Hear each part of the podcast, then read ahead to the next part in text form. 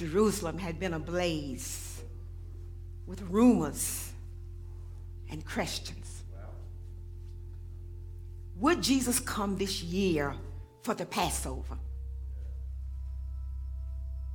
One could hardly blame him if he decided to stay up north in Galilee. There were threats against his life.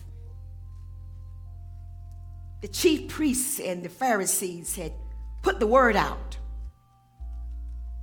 Anyone who saw Jesus was ordered to report it so that they could have him arrested. The day before, Jesus had been spotted in Bethany, eating the Sabbath with his friends, Mary and Martha and Lazarus, whom he had raised from the dead. And remember Mary, who had anointed his feet and his head with costly ointment. It was a preparation for his burial. Death was on his mind.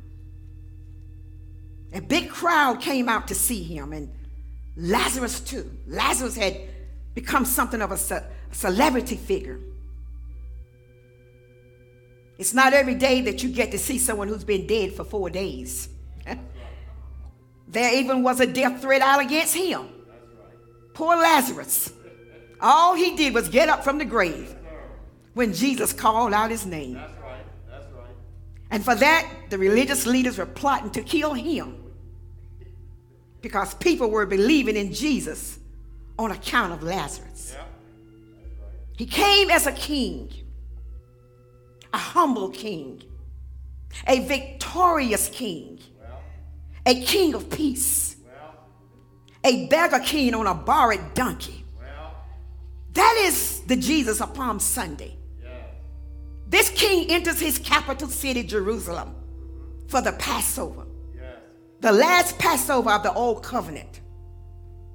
In a few days, he would make the Passover something new the sacrament of his body and, and blood. In a few days, he would give his life as God's lamb, the Passover sacrifice. In a few days, the king would claim his kingdom by dying and rising from the dead. And so, once the word went out that Jesus was in town, there really was no way to stop the crowds and the attention. That's right. The media was out there in force. Well. So when Jesus went to Jerusalem the following day, which would have been the first day of the week, he, he did it openly and publicly. He had his disciples to borrow a donkey from someone. And sitting atop the borrowed donkey, Jesus rode into Jerusalem like a king. John tells us that the people took palm branches and formed a welcome committee along the road. They waved their palm branches in the air and chanted verses from Psalms 118 Hosanna, blessed is he who comes in the name of the Lord. Blessed is the King of Israel. And so the stage was set. Well. Holy Week had begun.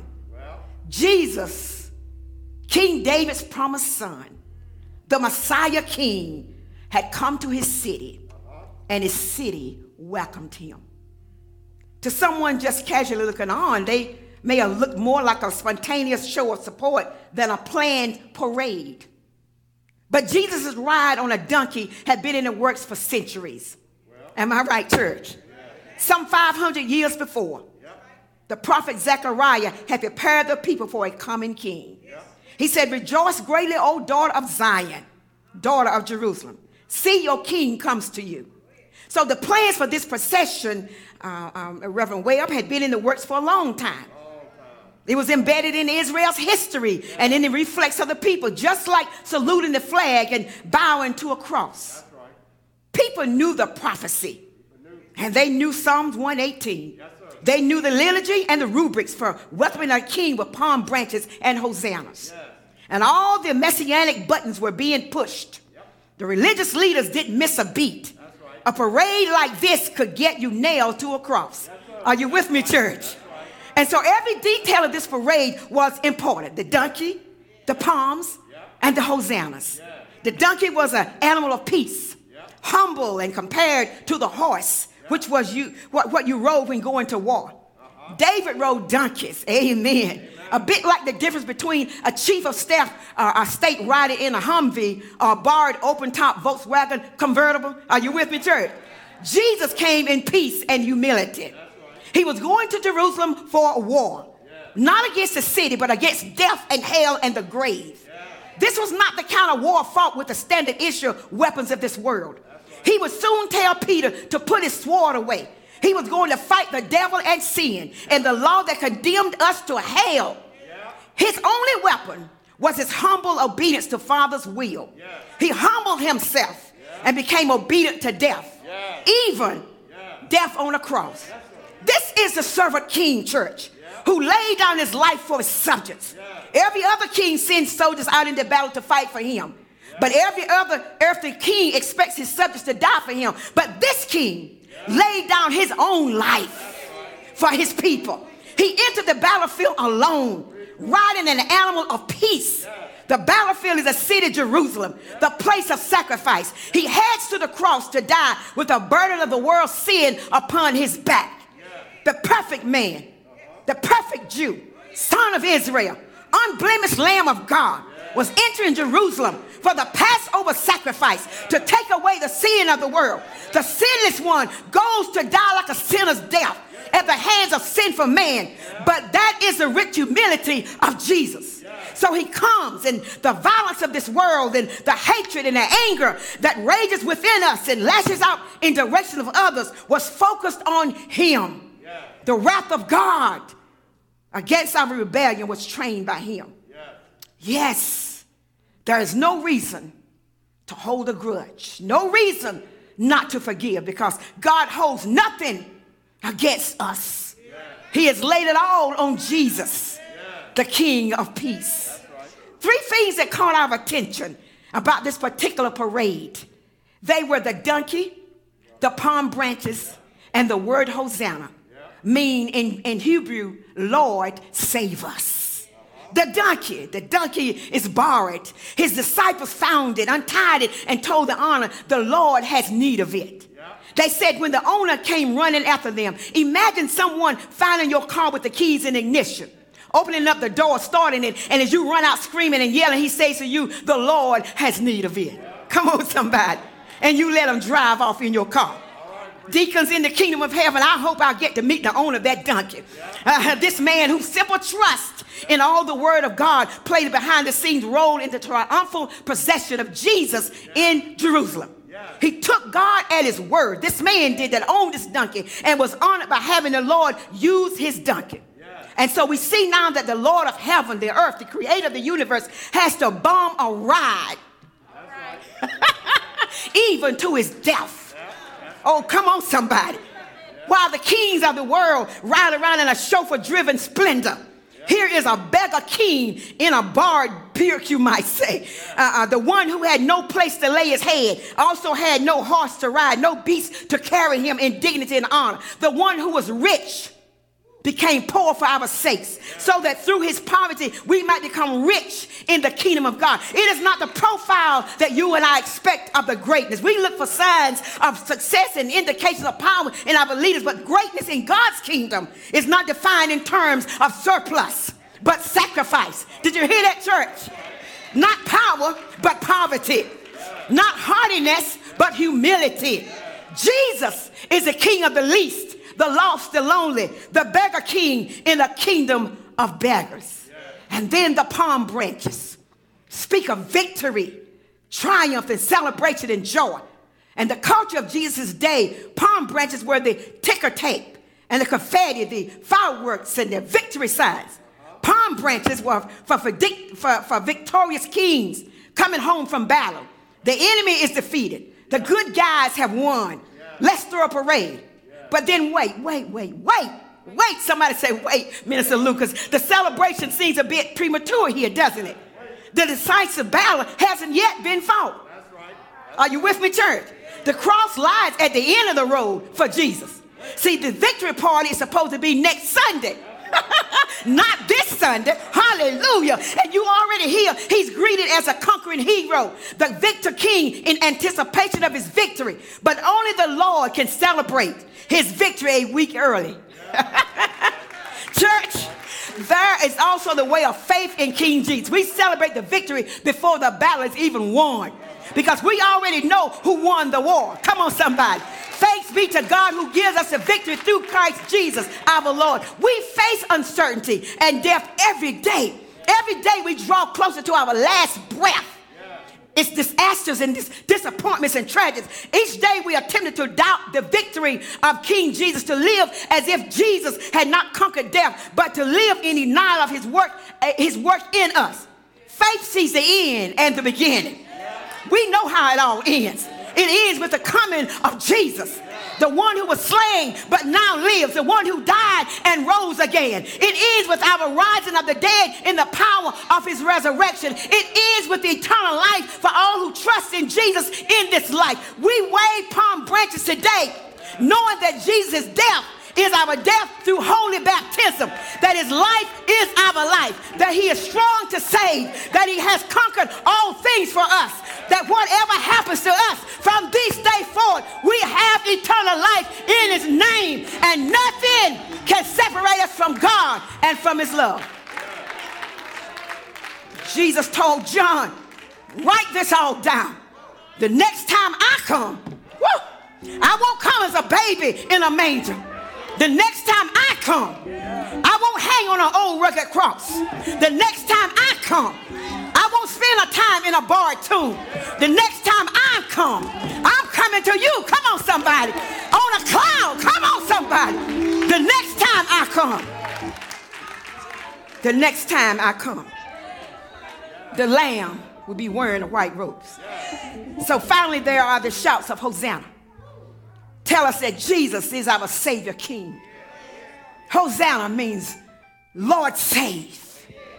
Hosanna, oh Lord, save us. This is a 911 call. Come on, somebody.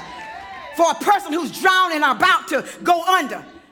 Dialing 911, Lord, save us.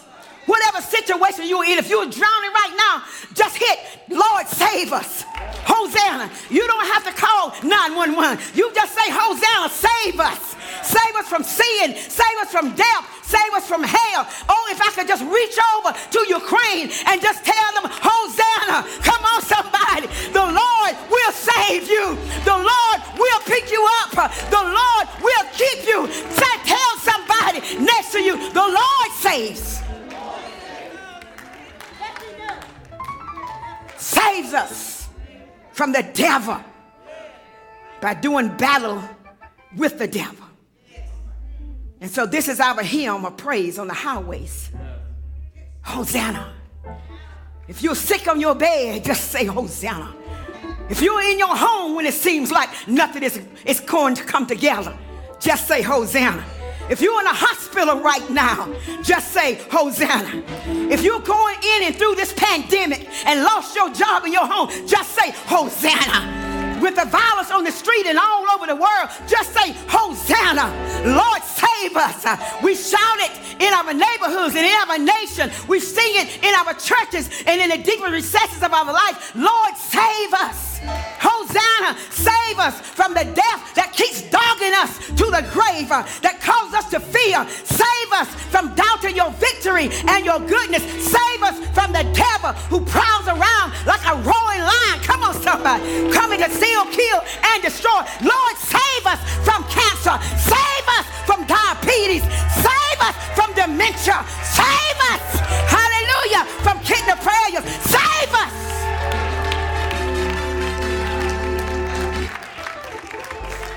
Save us. Save us. He's listening to our Palm Sunday hosannas. And he turns him into Easter alleluias. He takes our hosannas with him to the cross and nails them there. Hosanna means do something. And Jesus did. He died and he rose again. And as I get ready to take my seat, the king is coming. Tell your neighbor the king is coming. Ah, we are Jerusalem that greeted him. We too shout Hosanna. It is a song of the church welcoming their king who comes in his supper. We sing that every same every Sunday that the people say in Jerusalem, the Sunday Jesus came riding on a donkey. Our hosannas confess our belief that Christ really does come to us and he's really present in his supper with his body and his blood to save us. New providence, uh, behold your king. Uh, your king uh, is coming. He does not come to die again that he did for once and for all. Isaiah 25 said he will swallow up death in victory. And the Lord God will wipe away all tears from thy eyes. And rebukes of the people shall he take away from the earth. Our King is coming. But they tell me that Paul said in First Thessalonians, for the Lord himself will descend from heaven with a loud command, with the voice of an archangel, with the trumpet of a God, and the dead in Christ arise. And after that, we who will be caught up uh, together with in the clouds uh, to meet the Lord in the air. Brothers and sisters, uh, our King is coming. He's coming out to bless us uh, in the name of Jesus. Uh, John the Revelator said, uh, and I can tell you what he said,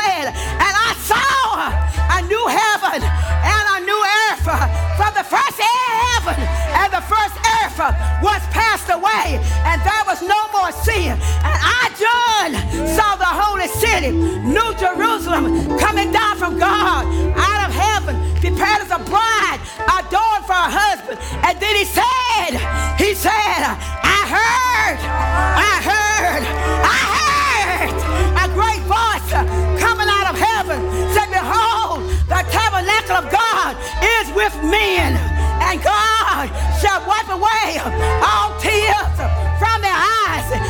there shall be no more death, no more sorrow, no more crying, no more death. There will be no more pain, for the former things are passed away. And he that sat upon the throne said, Behold, I make all things new. Right, for these words are true. It is done. I am Alpha. I am Omega. I am the beginning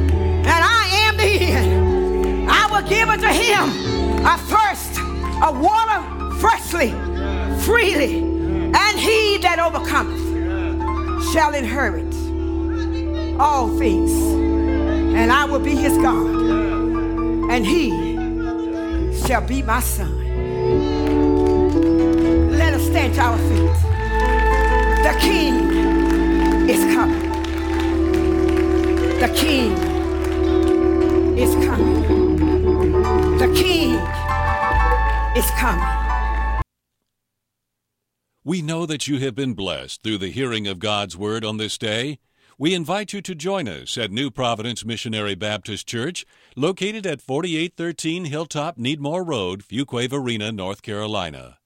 For more information, you can contact our ministry at 919 552 3531 or visit our website at www.newprovidencebaptist.com. Thank you for joining us and be blessed.